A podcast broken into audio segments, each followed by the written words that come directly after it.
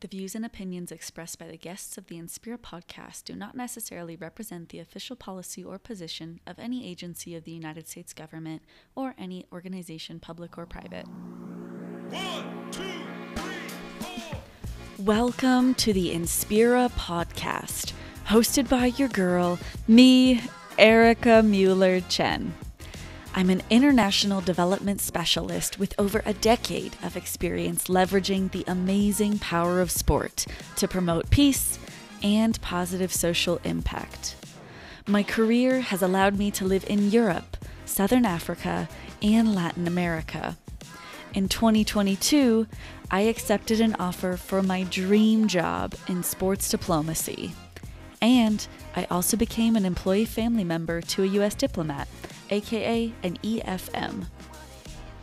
This podcast is all about inspiration and career advice. Each episode, I'll interview an inspirational global changemaker working in sport for development, social impact, or the diplomatic service. This series is perfect if you have interest in breaking into one of these sectors or you've already landed that dream role and are keen to learn from thought leaders. Enjoy today's episode and stay inspired. By myself, I didn't expect working in the sports sector, uh, to be honest. What I found is that there are similarities uh, between sport sector and public law and policy and uh, that is the way we solve problems. What I learned and studied through public law and policy, when you encounter some social problems, we try to solve them from a economical manner or a communicational manner Welcome, friends. Today's special guest is Etsuko Yamada. Etsuko previously worked for the United Nations Office on Sport for Development and Peace, also known as UNOSDP, based in Geneva as a program officer. Now back in Japan, Etsuko is currently the head of International Sport for Development at Japan Sport Council. She was deeply involved in the creation of the very robust guidebook titled Bridging the Divide in Sport and Sustainable Development which is available in English and Japanese, and soon Spanish. She brings a wealth of sport for development experiences, and I'm so excited to learn from her today. Etsuko, welcome to the podcast. How are you today, and where are you calling us from?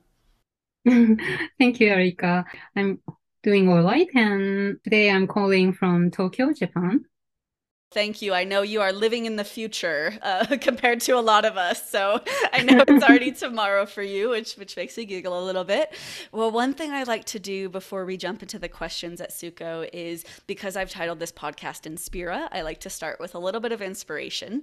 And Etsuko, you inspire me because we were actually able to collaborate briefly. I think it was back in 2015 or 2016 when you were in Geneva and I was working for a Paralympic NGO. And I think at the time, the team I was on were implementing partners of a project in Haiti. And I think you were working on overseeing the entire project from afar. And all of our interactions were just so organized, so calm and peaceful and nice. And you were just so supportive of that project and of the team I was on. It was a real, real pleasure. And I'm so happy to be staying connected with you after all of this time. One more thing that I really admire about you and your journey is that you've gained such impactful experiences in the sport for development sector on a global scale as well as in your home country of Japan. Wow, thank you so much for your kind compliment. I'm so happy to hear that. Etsuko, to start with, I can ask you to share a brief overview of your career journey and perhaps what led to your interest in the sport for development and peace sector. Sure. Um, I have been engaged in the sports sector since 2009. And at the beginning, I was involved in high performance sport uh, as a member of national project, which aimed at winning more medals at 2012 London Olympic Games by utilizing sports science, medicine, and intelligence. So it was after 2012 uh, that I started working in SDP field. And as I have as I have seen that the national budget for sport has been increasing year after year in Japan, especially after Japan won the bid for Tokyo 2020 Olympic and Paralympic Games. I, I often contemplated that what is the public interest to invest in sport, which mainly led me to this SDP field, I think. So uh, at that time, I thought uh, if sport could really contribute to solve social issues, then there would be relevant that the government invest in sport. So that's how I was involved in SDP field. That's really interesting to think about the performance side of sport, which probably most people in the world are much more familiar with, and then transitioning to the development side and really that impact on people and communities is is really meaningful. I would love to know a little bit more about the landscape in Japan and perhaps what types of organizations or what types of priorities related to sport for development and peace have you been able to observe? Well, so I would say that SDP is still new in Japan. Um, according to the survey that our organization, Japan Sport Council, conducted in 2017, um, many people answered they had no idea of using sport as a tool for development peace, and they didn't know how to take SDP policy. So, so that's why JSC tries to raise their awareness about SDP and tries to embed it into their policy and strategies now. So uh, that's true that there, there are some uh, sport for development peace organizations, uh, whether they are the national federations or non-governmental organization, non-profit organizations. But I wouldn't say there are so many in Japan. Do you feel like that might change in the future, or is it kind of hard to know and anticipate? Well, I think uh, they are, they have just started understanding the usefulness of sport as a tool. So I hope that trend would change in future, and our organizations uh, try to make them understand uh, its usefulness. all over Japan. I want to recognize the various professional roles that you've had in the sector. Perhaps despite the sector not being well known about in Japan, I am so impressed that you had a role at UNOSDP and now you're at Japan Sport Council. In my view, those are two high profile and really great named organizations like they have really strong reputations especially sport for development i'm really curious in reflecting on your experience getting jobs at those organizations. Are you able to share any insights? Maybe what was helpful for you to secure those opportunities and find paid work in the sector, which I know can be a real challenge for people all over the world? Hmm. Well, so my educational background has nothing to do with sport. Uh, however, that is the strength working in the sports sector, I think. Uh, that might sound unnatural for some people, but um, well, I studied public law and policy at a graduate university. I, I understand that there, there are many people uh, in sports sector who majored in sport related subjects such as uh, sport science, uh, sport medicine or sport management and so on. But there are few people in sport sector who have knowledge about public law and policy. So uh, I can see sport sector from different perspectives um, and having speciality that is not related to sport became strength in my case. So that would also brought me to the uh, position at UNOSDP, I would say. Mm, and did that help you get your foot in the door at Japan Sport Council as well? Uh, yes, I think so. Because uh, actually, I, by myself, I didn't expect working in the sports sector, uh, to be honest. But uh, I what I found is that there are similarities uh, between sport sector and public law and policy, and uh, that is the way we solve problems. And uh, so that what I, what I learned and studied uh, through public law and policy, uh, when you encounter some social problems, uh, we try to solve them whether from a economical manner or a communicational manner.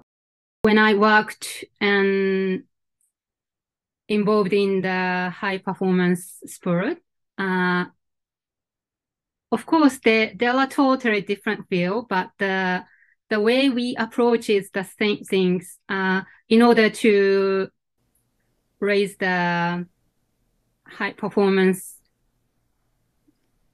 Mm.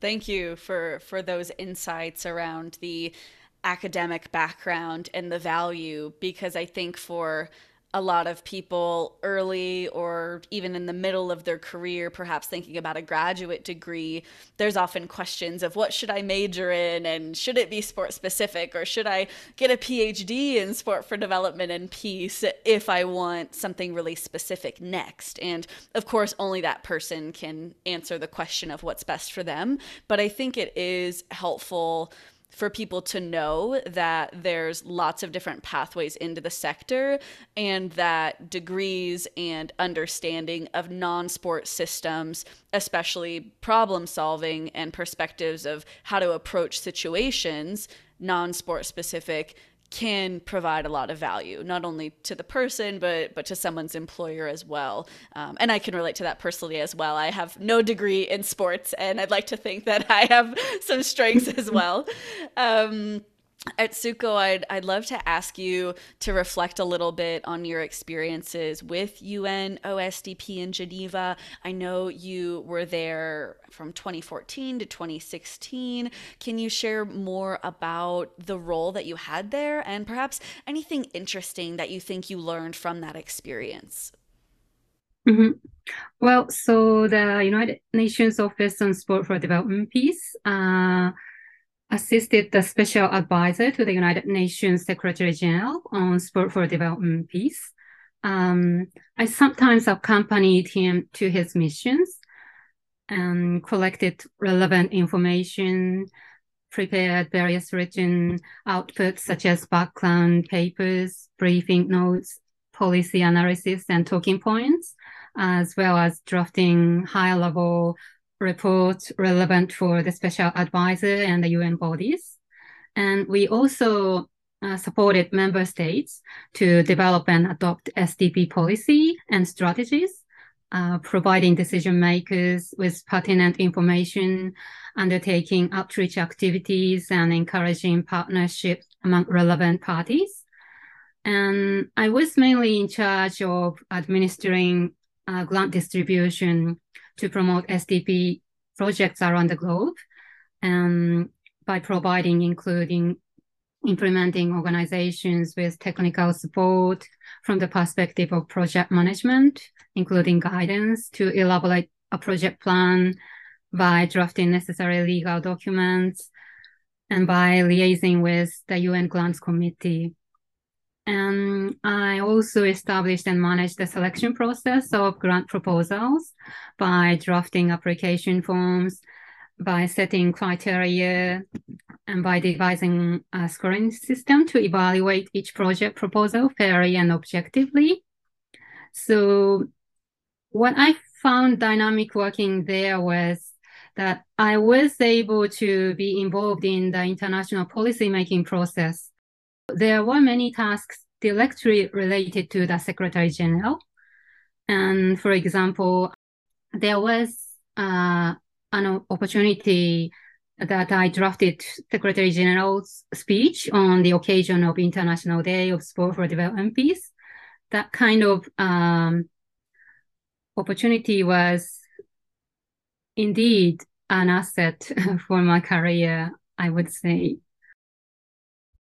That's huge. I mean, you said so many cool things just now, but drafting a speech on the International Day of Sport for Development and Peace is a big one. I would love to ask you about one thing that you mentioned Etsuko, which was around setting criteria and scoring systems to evaluate sport for development proposals objectively. Mm-hmm. Do you remember anything about? What types of things you or your team were looking for when making those objective assessments because I, I feel like that could help a lot of people or organizations better understand what funders are looking for or even just how to communicate the value and the plans that they have for sport for development mm-hmm. so for example uh, whether there is a sustainability aspect embedded in the project plan and whether capacity building aspects are also considered or not. Such kind of things uh, we included as the criteria. Mm, yeah, those are really, really important. So, not only thinking about what the project will do today, but thinking about the impact it might have years from now, or if the program can be continued after the funding cycle, and, and what does that input impact look like is is really important. And uh, one kind of fun question Etsuko: What was it like living in Switzerland for you? Going from Japan to Switzerland, was there any culture shock that you experienced? uh, well, what I really enjoyed there, uh, living in Geneva, was that uh, there there are there are so many choices of mountains you can go for skiing. Oh, that's awesome! because I love skiing, and so I was so overwhelmed by the panoramic view of the mountains there uh, when you slope down from the top of the mountain, you can see glaciers. Did you go skiing a lot during your couple of years there? Yes, yes. Yeah. Did have you been skiing before? Like skiing in Japan or other sure, places? Sure, so you you yes. knew what you were doing. Mm-hmm. Okay. I actually I brought a ski board and boot there from Japan. You had to have a big suitcase. I'm very impressed. Quick break here with a special message from your host. This episode is being released in celebration of the United Nations recognized International Day of Sport for Development and Peace, which takes place annually on April 6th. Each year, champions of the sport for development sector use this day to raise awareness of the incredible work that individuals and organizations are leading across the globe to leverage the potential power of sport and play to drive tangible impact and positive social change. I hope that listeners, whether an enthusiast, a skeptic, or a novice in this space, that you find the conversations I facilitate on the Inspira podcast to be informative and inspirational. If you enjoy this podcast, you would be a rock star if you went ahead and gave it a five star review with a complimentary written sentence or two on Apple Podcasts or your chosen podcast platform. Enjoy listening and happy April 6th, everybody! Etsuko, now thinking about what you're doing at Japan Sport Council as head of international sport for development, I'm wondering if you can share more with us about the goals and activities of Japan Sport Council and anything that you oversee in your purview of international SDP. Hmm. Well, so as a national agency under the government, uh, our organization, Japan Sport Councils, um, is trying to raise awareness of the usefulness of sport as a tool for uh, peace and development, and and also try to embed it into the local policy and uh, strategies of organizations as well so in order to do such kind of things, um, we have conducted research and analysis of local sport for development peace policy.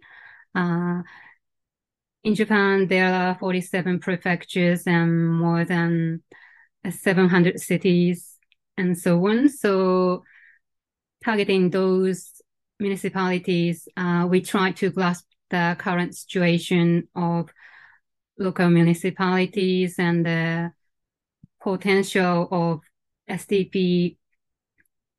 Um, what what kind of challenges they are facing and what which areas uh, we could or they could embed SDP into their local policies.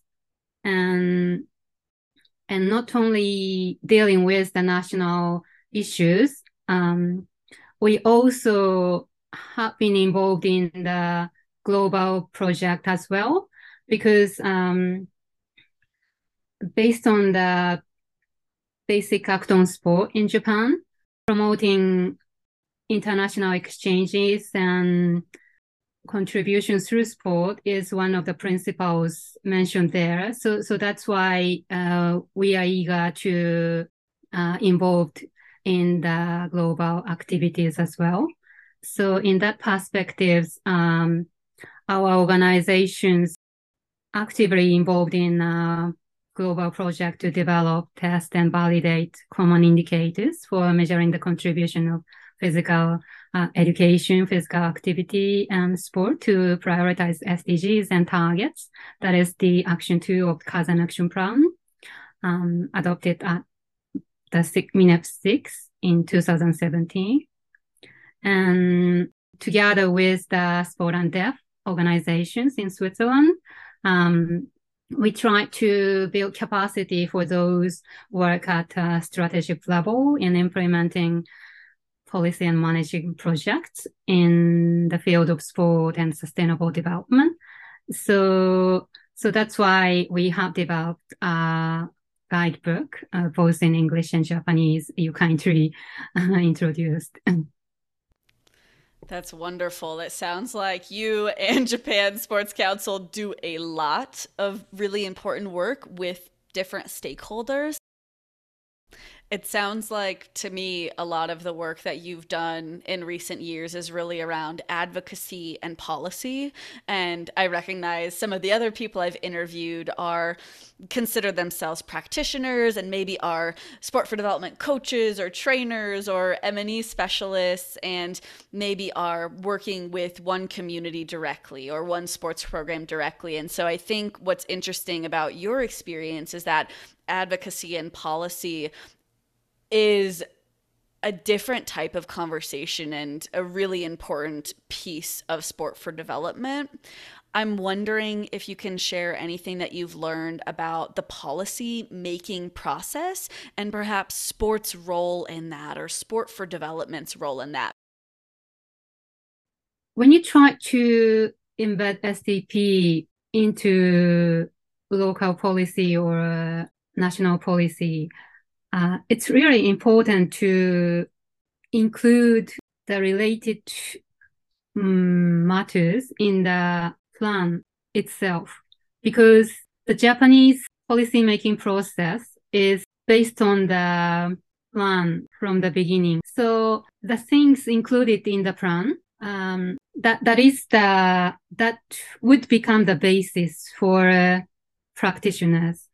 Uh, whether you need to, well, create budget for it or the create some specific concrete programs or measures or any other things.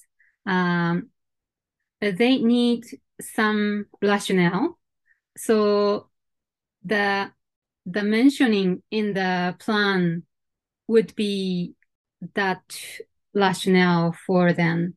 So it's really important to include the SDP related matters in their local sport plan. So, so that's why our organizations uh, try to approach that when they drafted or updated their local sport plan.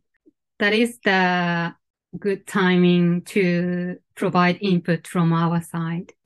Mm. Etsuko, I know there's another piece of this that you've been able to focus on, which is the voice of athletes. I'm curious why, Etsuko, do you feel it's so important to utilize the influential voice of athletes in society as a whole to promote sport for development and peace?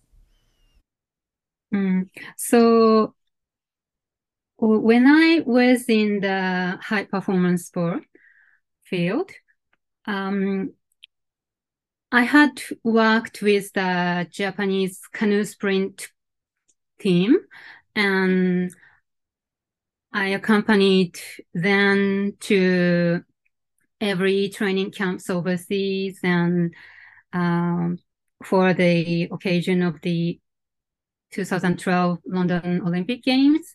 Um, I implemented on-site investigations of the venues or the athlete village, and we also prepared supporting base for that Olympic Games.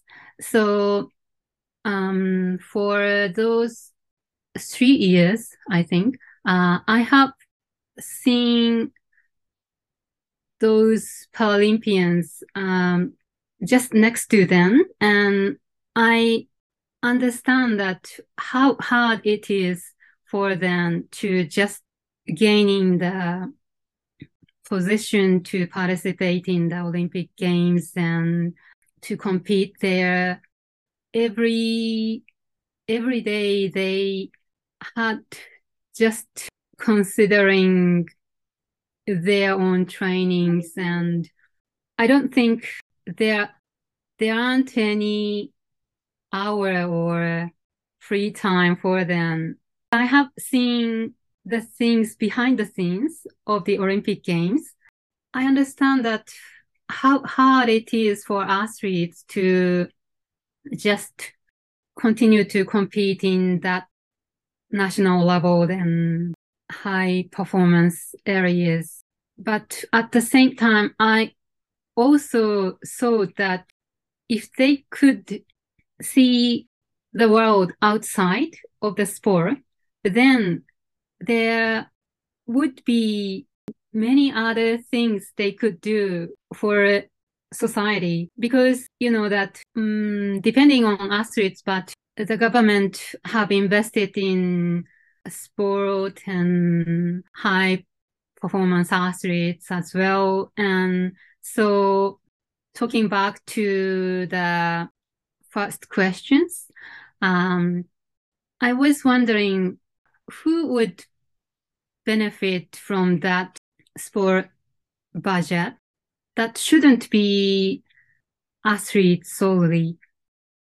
Athletes, because of the hard working and training, uh, there are so many things they could acquire through their experiences and they could have influential voices as well uh, that not so many people could have.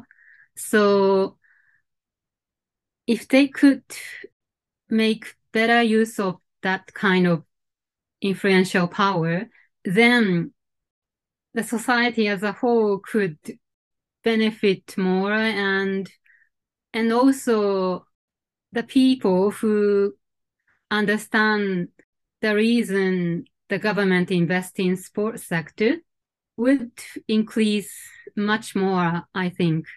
So that kind of uh, circulation could be beneficial for the SDP sector as a result, I think. So, so that's why I think, yeah, we should consider utilizing the influential voices of athletes much more. Mm. I agree. And you mentioned some of the challenges with that, whether it's the amount of time that athletes have to give to things other than their performance. And then I'm sure we could speak more if we had more time about the Olympic and Paralympic Games specifically, right? You mentioned London 2012, we have Rio 2016, and then, of course, Tokyo 2020. We don't have enough time to get into that topic today, but maybe if I do a, a part two conversation with you later this year, I would, of course, love to know your insights on those mega events, especially Tokyo, whether it's the athletes or just the impact of sport. Um, but again, today we're just talking about development and your career. Etsuko, from the perspective of business, why do you feel it's important to manage and evaluate your sport for development and peace programs? From my observation, um, there are so many people who tries to implement SDP project uh, only by their enthusiasm or their passion without mm-hmm. any other tactics or knowledge, I would say. I think passion for sport or uh, the feeling that they somehow try to do things better uh, using sport is important, but you, you cannot do and you cannot manage things only by their passion. So so that's why I I think that sometimes it would be helpful if you could review your programs or projects um, from the perspective of business. When you see things uh, from longer perspectives, then uh, having the business mind uh, and including the business perspective there would be beneficial um, for them. So that that's why um, something like not implementing your SDP project or programs just based on their passion, but based on the project management or pro- program management, then that would be a lot of potentials for them to manage their programs effectively and efficiently, I think.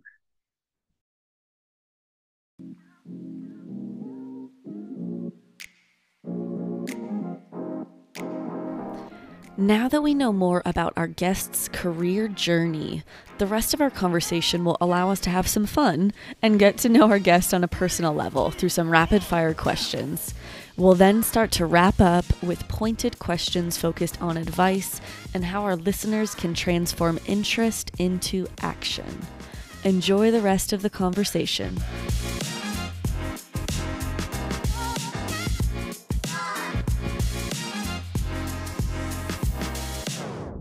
Etsuko, do you have a favorite sports memory? As I said, I love skiing and when I was an elementary school student, I won a gold medal in local competition of uh, giant slalom skiing. So that wow. that was a good memory. That's amazing. Does that mean you're more interested in watching the Winter Olympics and Paralympics to kind of see those types of sports? Mm. Yes, yes. Yeah. Do you have a favorite um, Olympic or Paralympic sport that you like to watch? Uh, it's not a Olympic or Paralympic sport, but I used to watch Formula One racing. Oh, really? Um, All right, for all of my other footballers listening, Etsuko likes Formula One and skiing. This is awesome. and uh, Etsuko, do you have a favorite athlete in the world? Michael Schumacher. He he already retired from Formula One racing, um, from help, um, and uh, because he was so greedy for winning, and that fascinated me, I think. Interesting. In terms of Japanese culture, do you have a favorite aspect of the culture? Japanese people try to read between the lines or try to understand people's feelings or the atmosphere of the places uh, by reading people's faces or so that that is the Japanese strength as well as weakness, I think. Um, I, but I like it. Etsuko, I, I haven't asked you this before, but have you lived in Japan or in Tokyo the majority of your life, other than those couple of years in Geneva, Switzerland? Uh, Yes, I uh, in Japan. I I was born and brought up in Sendai, uh, the northern part of Japan. So and and I also lived in Chiba Prefecture next to Tokyo. Mm. Wonderful, wonderful. And do you have any other fun hobbies or interests that we haven't discussed? I know I've learned a few new things about you today from your skiing gold medal to your interest in Formula One. Is there anything that, yeah, that uh, might interest the audience a little bit? Well, I I like playing violin. Mm. Mm, and I also love cooking. I often mm-hmm. bake cookies and cakes, and yeah, every day I cook. you know, do your sport activity and then eat the cookies, and I'm sure they're delicious. So. What advice might you give to someone who dreams to have a career in sport for development and peace? Try to learn as many other thing uh, outside of sports as possible. That is my advice. and it works for you, as you mentioned. So that's really, yeah, yeah, personal advice that works for you. It's great what resources are you aware of that you might encourage others to take advantage of? I know we've mentioned the Bridging the Divide in Sport and Sustainable Development. I'll definitely link that because that's in Japanese and in English, and it's a really robust guidebook.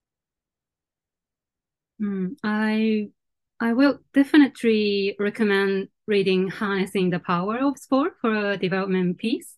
That is the um, resource published in 2008 uh, by SDP International Working Group and Right to Play. And although uh, it was a little bit old resource, but for me, that was the Bible of this field. And you can grasp almost all of the things you need uh, working in SDP field, I think. So I would recommend it. Mm. That's perfect. Yeah, I just looked it up quickly and I'll add that to the resource list that I'm creating because that it, I'm just saying it's a 324 page PDF from Right to Play with recommendations to governments and lots of other things. So even though it, it was a few years prior, I'm really confident that folks can learn a lot from that. So thanks for that tip any advice regarding strategic networking or maybe any tips specific to finding a career in sport for development in Japan? Difficult question. What would you answer if you ask such kind of question in your society? So, from my experience and what I've been taught over the years, in the United States, especially, and in mm. the sports sector, with something so competitive where so many people want the same jobs. Oh. It's really important to have personal and professional relationships with people. You can still get a job if you apply cold, but your likelihood of being shortlisted, having your resume looked at for more than five seconds, really depends on somebody recognizing your name or personally recommending you to the hiring official. So when some people ask me, how do I get my foot in the door or is there any specific advice around networking? I I tell them that and then a few things that help for me in terms of building relationships. But I wasn't sure if that was the case in Japan. Like if you need to know people in order to get hired or even progress in your career um, the situation is a little bit different in Japan. So, of course, networking is important, but th- there aren't so many cases because of the connection with something, someone. Uh, you can gain some position or something mm. i would say mm. that's probably a better way of doing it honestly because it's more based off of merit and mm. qualifications mm. but every culture every industry is different so mm-hmm. so thank you for those tips well, my final question Etsuko that I get excited to ask all of my guests is what or who inspires you? And if you feel comfortable, I would love to ask you to answer in Japanese and then perhaps give us an English translation it's not related to STP though, but what I have always in my mind is that 今日一日を大切に生きよう。That means um, carpe diem in Latin. And so make the most of today uh, if I translate it into English. Mm. Well, you went above and beyond my question because you gave me three languages, not just two. So thank you, Etsuko. It's been a pleasure. Thank you so much for your time. Thank you so much, Erika. I really enjoyed discussing with you. thank you. Thank you so much for listening to today's episode of the Inspira podcast with Erika Mueller Chen. I really hope you enjoyed the episode and found it useful. Be sure to check out the show notes for links and resources. Specifically, my link tree is there with tons of awesome information. Feel inspired to take action today? I've got three action steps you can take right now because you know your girl likes calls to action and the number three. So here goes. Number one, sign up for my mailing list by adding your email address. Number two, check out my global resource hub and send it to someone in the sector who may be interested. Number three, buy me a coffee. Or, if you know me, this will actually be a hot cocoa. Your support will help make sure this passion project prospers. All of these links are available by visiting my link tree. Until next time, stay inspired.